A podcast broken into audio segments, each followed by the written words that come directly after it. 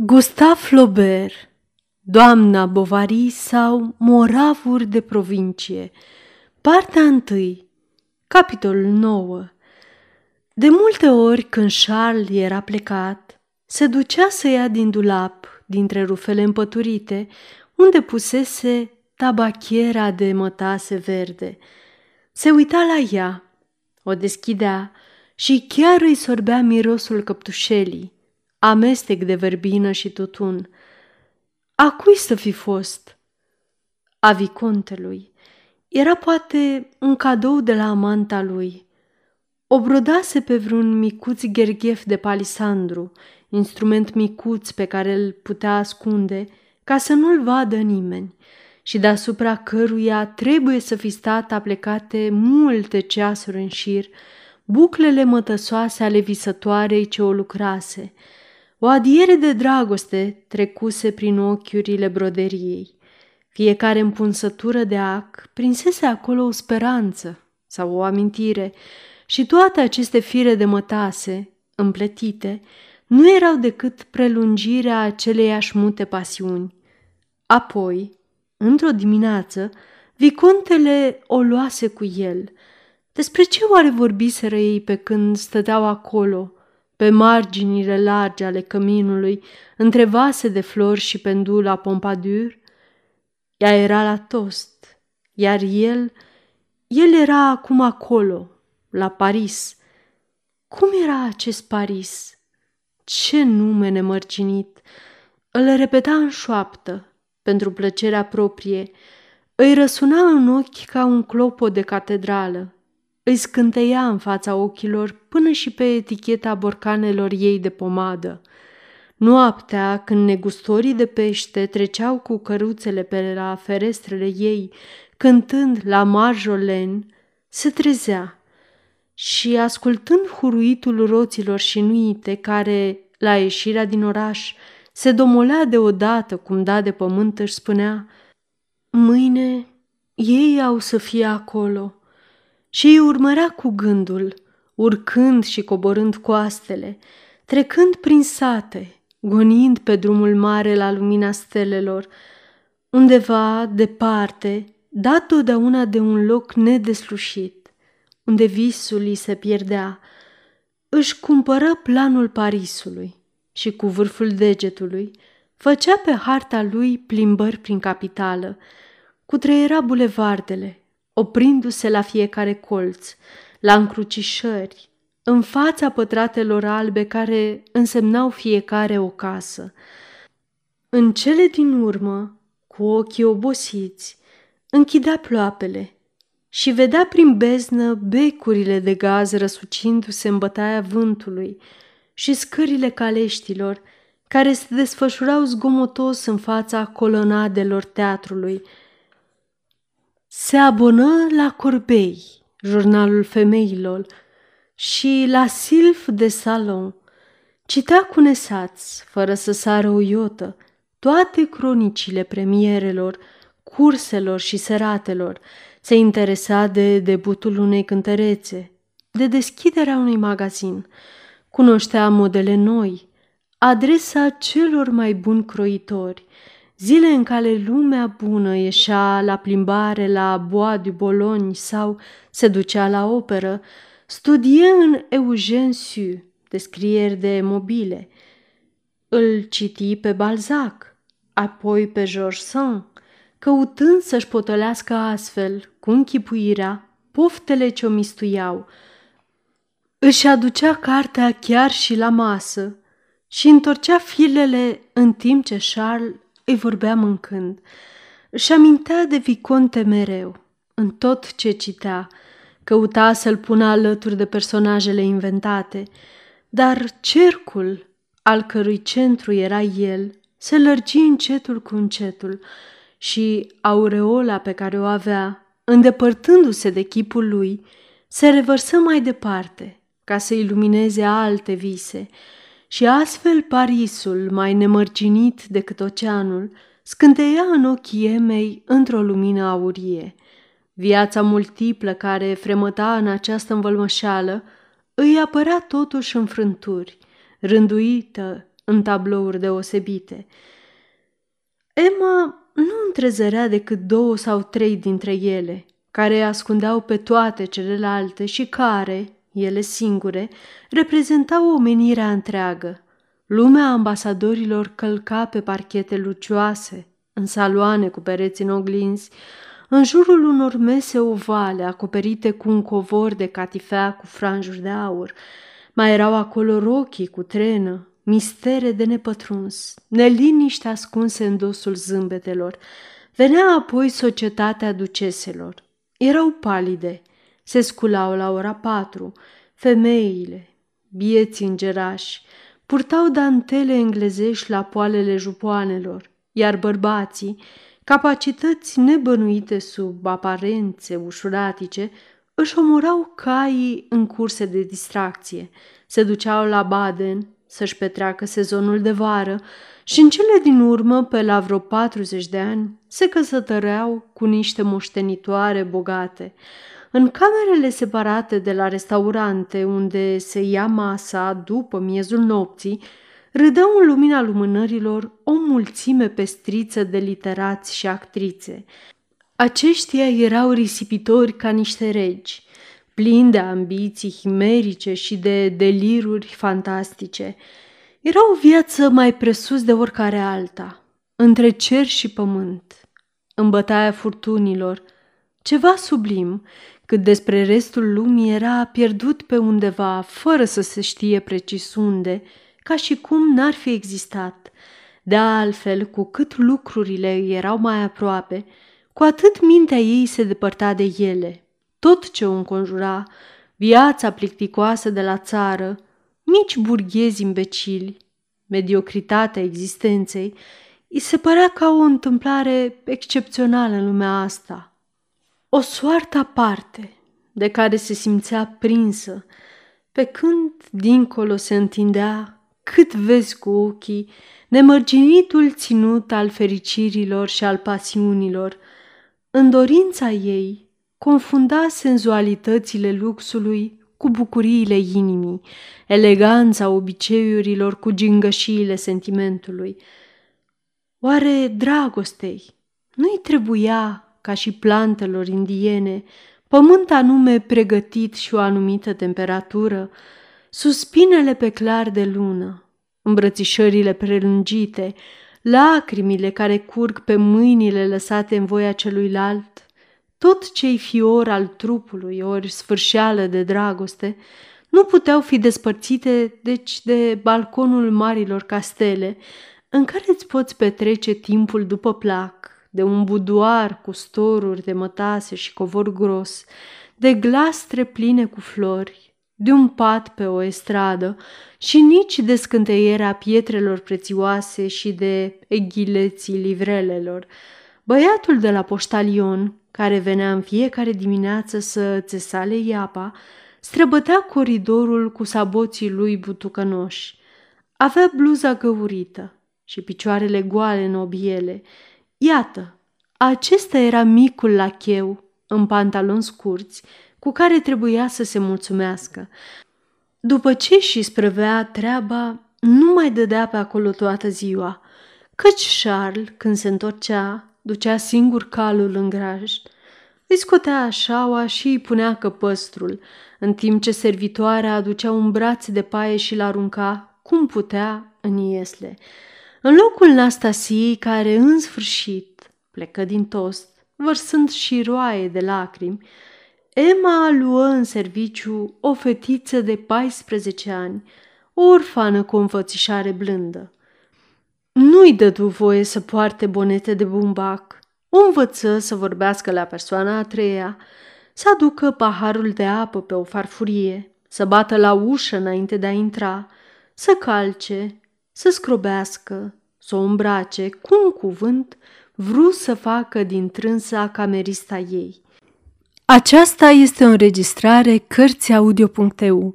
Această înregistrare este citită cu respectarea legislației în vigoare pentru Cărțiaudio.eu. Copierea, repostarea, multiplicarea, vânzarea, închirierea și sau difuzarea publică a acestei înregistrări, fără acordul scris al Cărțiaudio.eu constituie infracțiune și se pedepsește conform legislației în vigoare. Pentru noutăți, vă invităm să vizitați site-ul www.cărțiaudio.eu și să ne susțineți cu un like, subscribe și follow pe canalul de YouTube Cărți Audio. Îi puteți susține prin donații pe naratorii voluntari ai acestui canal. Vă mulțumim și vă dorim audiție plăcută în continuare. Noua fată în casă se supunea fără să crâcnească, pentru ca nu cumva să o dea afară. Și cum de obicei doamna a lăsat cheia la bufet, Felicite lua în fiecare seară o mică provizie de zahăr pe care o mânca singură în pat după ce își făcea rugăciunea. Câteodată, după amiază, se ducea peste drum să-l părăvrăgească cu surugii de la poștalioane. Doamna stătea în încăperile ei de sus. Purta un capot foarte deschis, care lăsa să se vadă, între reverele lungi de pe piept, o cămășuță plisată cu trei nasturi de aur. Cordonul era de șnur gros, cu ciucuri mari, iar pantofii, de un roșu închis, aveau un smoc de panglici late care se resfirau deasupra piciorului. Își cumpărase sugativă, o mapă, un toc și plicuri, cu toate că nu avea cui scrie. Ștergea praful de pe etajeră, se uita în oglindă, lua o carte, apoi, visând printre rânduri, o lăsa pe genunchi. Avea poftă să călătorească sau să se reîntoarcă să trăiască la maici. Își dorea să moară și totodată să locuiască la Paris. Pe ploaie sau pe ninsoare, Charles bătea călare drumurile înguste care tăiau peste câmp. Mânca omlete pe masa câte unei ferme, își vâra mâna prin paturi jilave, primea în obraz o țășnitură călduță de câte ori lua sânge cuiva, auzea oameni horcăind, cerceta ligiene, ridica în sus multe cămăși murdare, dar în fiecare seară găsea acasă un foc aprins, o masă pusă, mobile comode și o femeie într-o toaletă fină, încântătoare și mirosind a proaspăt, că nici nu știai de unde vine această mireasmă, dacă nu chiar din pielea ei care îi parfuma și cămașa. Îl încânta printr-o mulțime de gingășii, când cu un fel nou de a face cerculețe de hârtie pentru lumânări, când cu un volan nou la rochie sau cu numele extraordinar al unui fel de mâncare foarte simplu, pe care fata în casă nu-l nimerise, dar pe care Charles îl înghițea până la sfârșit cu plăcere. Văzut la Rouen niște doamne care purtau la ceas un smog de prelocuri. Își cumpără și ea. Vru să aibă pe cămin două vaze mari de sticlă albastră și puțin după aceea o bexatea de fildeș cu cele trebuincioase pentru cusut și un degetar de argint aurit. Cu cât Charles înțelegea mai puțin aceste eleganțe, cu atât îl ademeneau mai mult. Ele adăugau ceva la plăcerea simțurilor lui și la farmecul casei. Erau ca o pulbere de aur presărată de-a lungul cărării înguste a vieții sale. Era sănătos, arăta bine, reputația lui era bine stabilită.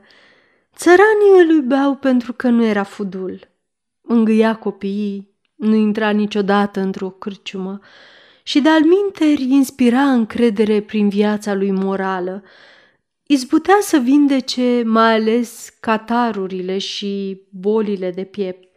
Temându-se foarte mult să nu-și omoare clienții, Charles, într-adevăr, nu prescria decât poțiuni calmante.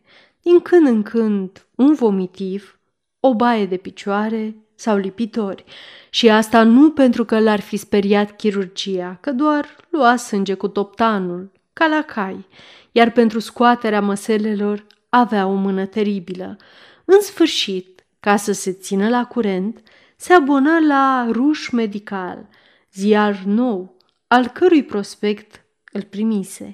Citea puțin din el după masă, deoarece căldura apartamentului și digestia îl făceau să adoarmă după cinci minute și rămânea acolo, cu bărbiană amândouă mâinile și cu părul împrăștiat ca o coamă până la piciorul lămpii. Emma se uita la el ridicând din umeri. De ce nu avea ea ca soț cel puțin pe unul din oamenii aceia harnici și tăcuți, care stau toată noaptea cu nasul în cărți și care, în cele din urmă, la 60 de ani, când vine vârsta reumatismelor, poartă o decorație cu două frigări încrucișate pe fracul proscroit. Ar fi vrut ca numele acesta de Bovary, pe care îl purta, să fie celebru, să-l vadă lăfăindu-se în librării, apărând mereu în jurnale, cunoscut de toată Franța. Dar Charles nu era ambițios. Un doctor din Iveto, cu care fusese nu de mult la o consultație, îl umilise într-un câtva chiar la patul bolnavului, în fața rudelor adunate. Seara, când Charles îi povesti pățania asta, Emma tună și fulgeră contra acelui confrate. Charles fu înduioșat. O sărută pe frunte, cu lacrimi în ochi. Emei însă, întărâtată de rușine, îi venea să-l bată. Se duse în coridor să deschidă fereastra și trase adânc în piept aerul proaspăt ca să se liniștească. Ce om de nimic! Ce om de nimic! repeta încet, mușcându-și buzele. De altfel, Emma se simțea mai pornită împotriva lui. Cu vârsta, avea apucături tot mai grosolane. La desert tăia dopul de la sticlele goale. După ce mânca, își trecea limba peste dinți. Când mânca supa, gogâlțâia la fiecare înghițitură și, întrucât începuse să se îngrașe, ochii lui, și așa mici, păreau că se urcă spre tâmple prin pomeții puhavi. Câteodată, Emma îi vâra sub jiletcă marginea roșie a tricoului, îi îndrepta cravata sau îi zvârlea cât colo mănușile ieșite de soare, pe care era gata să și le pună. Și asta nu o făcea cum își închipuia el pentru dânsul. O făcea pentru ea, din prea mult egoism, fiindcă o scotea din sărite. Uneori îi vorbea despre ceea ce citise, de pildă, despre o pagină de roman, de o piesă nouă sau de o anecdotă din lumea mare, povestită într-un foileton, căci, oricum, Charles era totuși un ins, o ureche totdeauna dispusă să asculte, totdeauna dispus să aprobe. Ea făcea o mulțime de destăinuiri cățelușei. L-ar fi făcut de fapt și butucilor din cămin și limbii pendulei. În adâncul sufletului Emma aștepta totuși să se întâmple ceva. Ca matrozii în ceasul primejdiei, își plimba privirile disperate pe singurătatea vieții ei, căutând în depărtare, în ceața zării, vreo pânză albă. Nu știa care îi va fi soarta, spre ce țărm o va duce vântul care o împingea până la ea, dacă va fi o șalupă sau o corabie cu trei punți, încărcată cu adânci neliniși sau plină până sus de fericiri netulburate, dar în fiecare dimineață când se trezea, nădăjduia că va sosi în ziua aceea, asculta cel mai mic zgomot, se scula tresărind, se mira că nu o zărește, apoi, la sfințitul soarelui, din ce în ce mai tristă, dorea să fie a doua zi. Veni iar primăvara, în primele zile de căldură, când perii erau în floare, simți că se năbușă. De la începutul lui iulie, socoti pe degete câte săptămâni mai erau până în octombrie, gândindu-se că, poate, marchizul Dandervi o să dea iar un bal la Vaubeesar. Dar toată luna septembrie trecu fără nicio scrisoare, fără nicio vizită. După necazul acestei dezamăgiri, inima îi rămase din nou goală și luă de la capăt lanțul zilelor monotone. Așadar, de acum încolo aveau să urmeze tot așa, în șir, mereu la fel, nenumărate, fără să aducă nimic. Celelalte vieți, oricât de serbe de ar fi fost, aveau cel puțin perspectiva unui eveniment. O întâmplare neașteptată aducea câteodată nesfârșite peripeții și decorul se schimba, dar ei nu îi se întâmpla nimic. Așa fusese voia Domnului. Viitorul era un coridor întunecat de tot și cu ușa din fund bine încuiată. Se lăsă de muzică. Dar de ce să mai cânte? Cine să o asculte? De vreme ce nu va putea niciodată ca într-o rochie de catifea cu mânecile scurte, bătând cu degetele ușoare clapele de fildeș ale unui pian de erard, să simtă la un concert murmurul de admirație plutind în jurul ei, ca o adiere. Nu mai avea niciun rost să se plictisească studiind. Lăsând la blocurile de desen și tapiseria, la ce folosea? La ce folosea? Cusutul o enerva. Am citit tot, își spunea, și își petrecea timpul înroșind cleștele în foc sau privind cum plouă. Ce tristă era duminica la ceasul când suna de vecernie.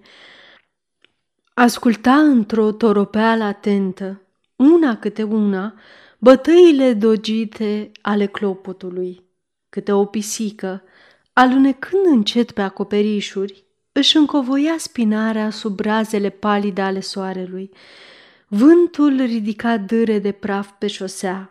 Uneori, departe, se auzea urlând un câine și clopotul, în răstimpuri egale, își continua dangătul monoton, care se pierdea în câmpie.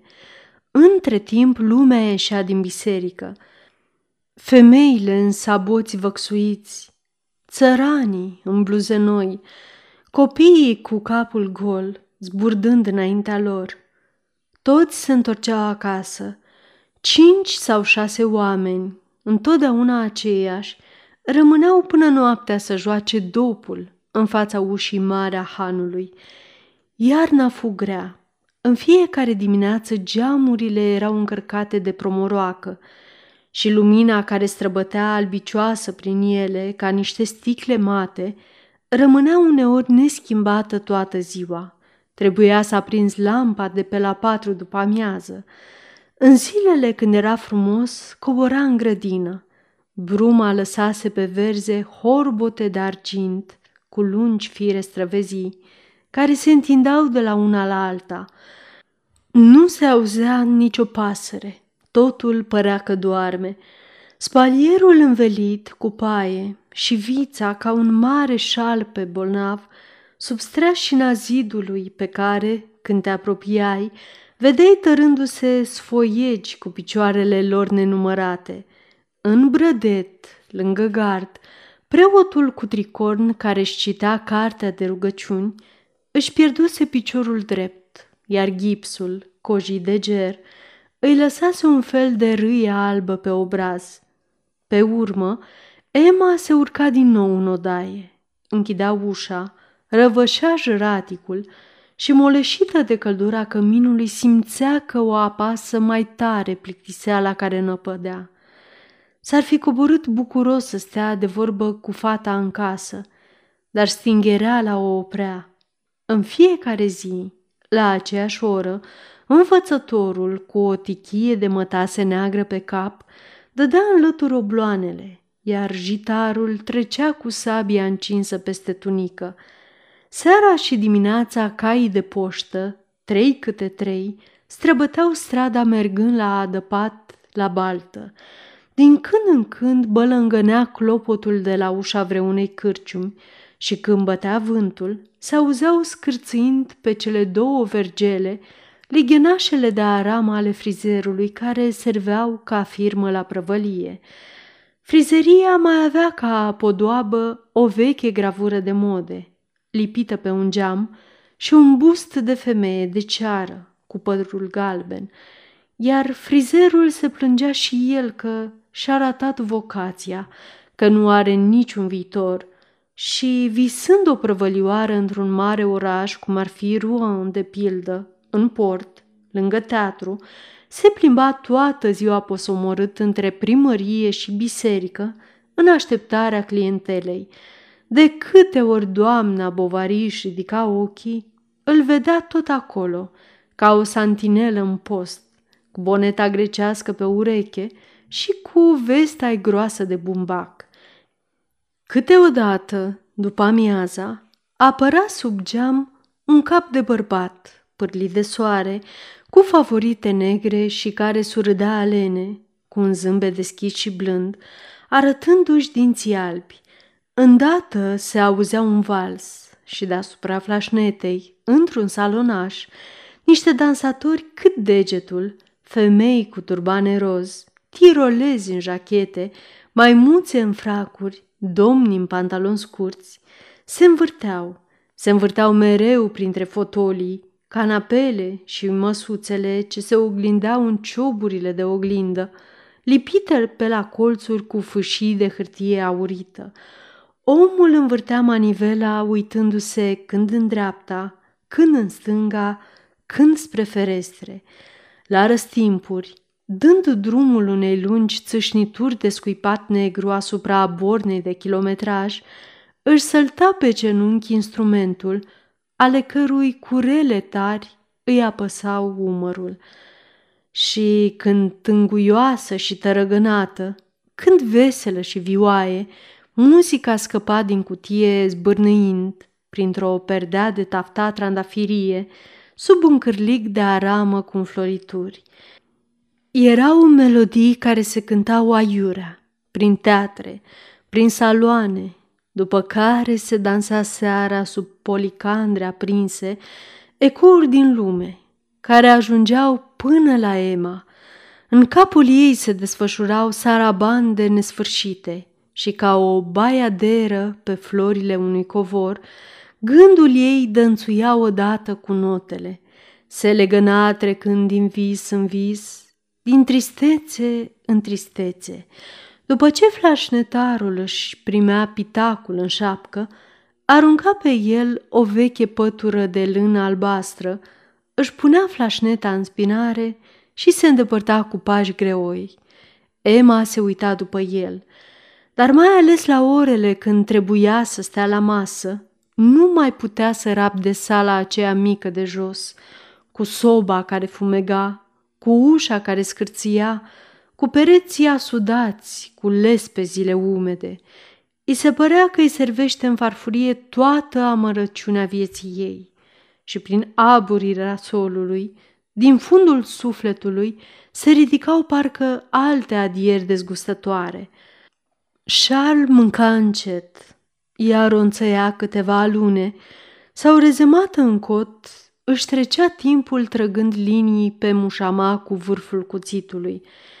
Își lăsa acum gospodăria la voia întâmplării și când doamna Bovari mama veni să petreacă la tost o parte din postul Paștelui, se miră foarte mult de această schimbare. Într-adevăr, Emma, altădată atât de îngrijită și despilcuită, stătea acum zile întregi fără să se îmbrace – purta ciorapi de bumbac cenușii, ardea în casă lumânări de seu. Spunea într-una că trebuie să facă economii, fiindcă nu sunt bogați, adăugând că era foarte mulțumită, foarte fericită, că tost îi plăcea nespus de mult și alte asemenea fraze noi care închideau gura soacrei. De altfel, Emma nu mai părea dispusă să-i urmeze sfaturile. Odată chiar, doamna Bovary îndrăznind să pretindă că stăpânii ar trebui să supravegheze religia servitorilor. Ei răspunsese cu o privire atât de mânioasă și cu un zâmbet atât de rece, încât bătrâna nu mai cuteză să se amestece. Emma devenea greu de mulțumit. Era scibilă, își comanda anumite mâncăruri numai pentru ea, ca apoi nici să nu se atingă de ele – Într-o zi nu bea decât lapte gol, iar a doua zi cești de ceai cu duzina. Deseori se încăpățâna să stea în casă. apoi simțea că se înnăbușă. Deschidea ferestrele, își punea o rochie subțire. După ce trăgea câte o săpuneală zdravănă servitoarei, îi făcea cadouri sau o trimitea în plimbare pe la vecini, după cum uneori arunca săracilor tot mărunțișul din pungă, cu toate că nu era miloasă din fire și nici nu se lăsa lesne înduioșată de necazurile altuia, ca cei mai mulți dintre oamenii de o bârșie țărănească și care păstrează totdeauna în sufletul lor ceva din asprimea mâinilor părintești. Spre sfârșitul lui februarie, Moș Ruo, în amintirea vindecării lui, îi aduse chiar el ginerelui o curcă minunată și rămase trei zile la tost. Charles fiind mereu pe la bolnavi, Emma îi ținu de urât. Fumă în odaie, scuipă pe grătarele sobei, vorbi despre agricultură, viței, vaci, păsări și Consiliul Municipal, așa încât atunci când plecă, Emma închise ușa după el cu un sentiment de ușurare care o surprinse și pe ea. De altfel, nu-și mai ascundea disprețul pentru nimic și pentru nimeni. Și uneori se apuca să exprime păreri ciudate, criticând ceea ce aprobau alții și aprobând lucruri perverse sau imorale, ceea ce îl făcea pe șal să o holbeze ochii la dânsa. Oare mizeria asta o să țină cât lumea? Oare nu o să mai scape niciodată de ea? Nu era doar mai prejos de toate celelalte care duceau o viață fericită. La Vaubeesar văzuse ducese care aveau talia mai greoaie și apucături mai de rând decât dânsa și blestema nedreptatea lui Dumnezeu. Își rezema capul de pereți ca să plângă. Invidia viețile furtunoase, nopțile cu baluri mascate, plăcerile nerușinate, cu toate nebuniile pe care ele trebuie să le dea și pe care nu le cunoștea. Era tot mai palidă și avea palpitații. Charles îi prescrisese valeriană și băi de camfor. Tot ce încerca însă îi făcea parcă mai rău. Erau zile când vorbea mult și repede, vrute și nevrute, pentru ca după aceste răbufniri să cadă deodată în toropeală și să stea fără să scoată o vorbă, fără să se miște. Nu se înviora atunci decât dacă își turna un flacon de apă de colonia pe brațe. Cum se plângea mereu de tost, Charles își închipui că nu se simte bine din cine știe ce cauze locale și urmărit de ideea asta se gândi serios să se mute aiurea. Din ziua aceea, Emma a început să bea oțet ca să slăbească. Se alese cu o tuse seacă și pierdu orice poftă de mâncare. Lui Charles îi venea greu să plece din tost, după patru ani de ședere și în momentul în care începea să-și facă un nume. Totuși, dacă trebuia, o duse la Rouen să o vadă fostului profesor. Suferea de nervi Trebuia să schimbe aerul. După multe încercări, Charles află că în arondismentul Neufchâtel era un târgușor mai mare, căruia îi spunea Yonville-l'Abbaye, al cărui medic, un refugiat polonez, tocmai plecase de o săptămână. Atunci scrise farmacistului din partea locului ca să afle ce populație are târgușorul, la ce depărtare se găsea cel mai apropiat confrate, cât câștiga pe an doctorul ce fusese înainte, etc. Și răspunsurile fiind mulțumitoare, se hotărâ ca înspre primăvară să se mute, dacă sănătatea Emei nu avea să se îndrepte. Într-o zi, când, în vederea plecării, Emma făcea ordine într-un sertar, se înțepă cu ceva la un deget. Era o sărmuliță de la buchetul ei de mireasă. Bobocii de lămâiță se îngălbeniseră de praf și panglicile de satin cu chenar de argint se destrămau pe la margine. Îl aruncă în foc, se aprinse mai repede decât un pai uscat. Apoi se făcu ca un copăcel roșu deasupra cenușii și se mistui încet. Se uită la el cum ardea.